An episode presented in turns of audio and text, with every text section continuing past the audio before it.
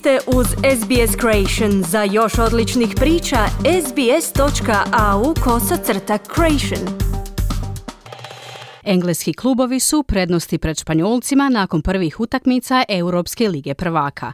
Rokometni klub Nexe pred povijesnim uspjehom u Europskoj ligi. Predstavljena knjiga Zeko, biografija Velimira Zajeca, javlja Željko Kovačević.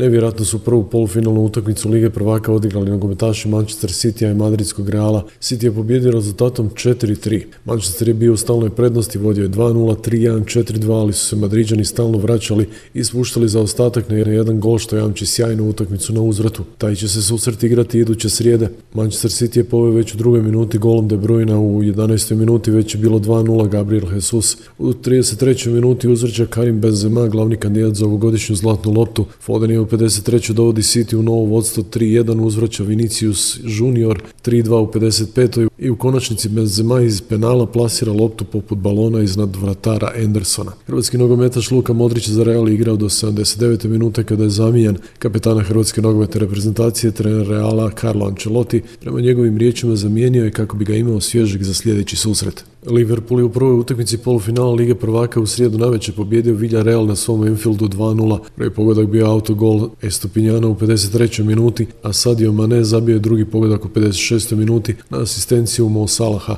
Uzvratna utakmica igra se sljedeći utorak 3. svibnja u Španjolskoj. Rukometaši Nexa pobjedili su Našicama u prvom četvrtfinalnom susretu Europske lige danski Gudme sa 32-27, čime je Hrvatska momča stekla lijepu prednost prije uzvrata koja je također 3. svibnja, ali u Danskoj. Prvi strelac Nexa bio je Halil Jaganjac, devet pogodaka, dok su po šest dodali Predrag Vejni i Fahrudin Melić. Jaganjac i Melić za Novu TV su rekli. Mi ćemo i da, smo, da je danas bilo plus dva, tamo ostvari dobar rezultat i proćemo, a ako odigramo loše neće nam i ovih plus pet biti dovoljno. Nadam se majkom u tom Final Fouru da jednostavno povedemo Našice i nek se, da kažem tako, na mjestu gdje mu pripada. Točno dan kada je prije 40 godina tadašnja momča Dinama na autocesti Niš-Beograd saznala da je Zagrebački klub i matematički postao prvak države, u Zagrebačkom kazalištu komedije u ponedjeljak je održano svečano predstavljanje knjige za eko biografija Velimira Zajeca. U nazočnosti su igrači iz generacije 1982. Sadašnjih igrača Dinama i brojnih uglednika promociju knjige su moderirali proslavljeni trener iz 82. Miroslav Čiro Blažević, nogometni kroničar Anton Samovojska te autor knjige Sanjin Španović, tadašnji kapetan i legenda Dinama Velimir Zajec smo imali prosjek negdje 30-40 tisuća gledalca. Pratili su nas svi naši navijači i na našim gostovanjima, tako da smo se svi dosjećali dobro. Naročito se sjećam naravno one dvije utakmice koje su prelomne bile sa Zvezdom 3-0 u Zagrebu i sa 2-1 sa Hajdukom, gdje smo se praktički odvojili od naših pratioca.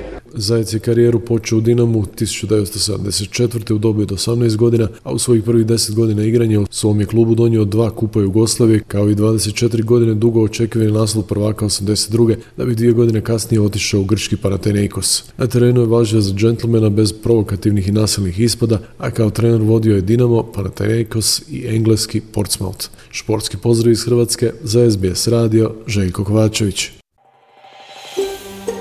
Želite čuti još ovakvih tema? Slušajte nas na Apple Podcast, Google Podcast, Spotify ili gdje god vi nalazite podcaste.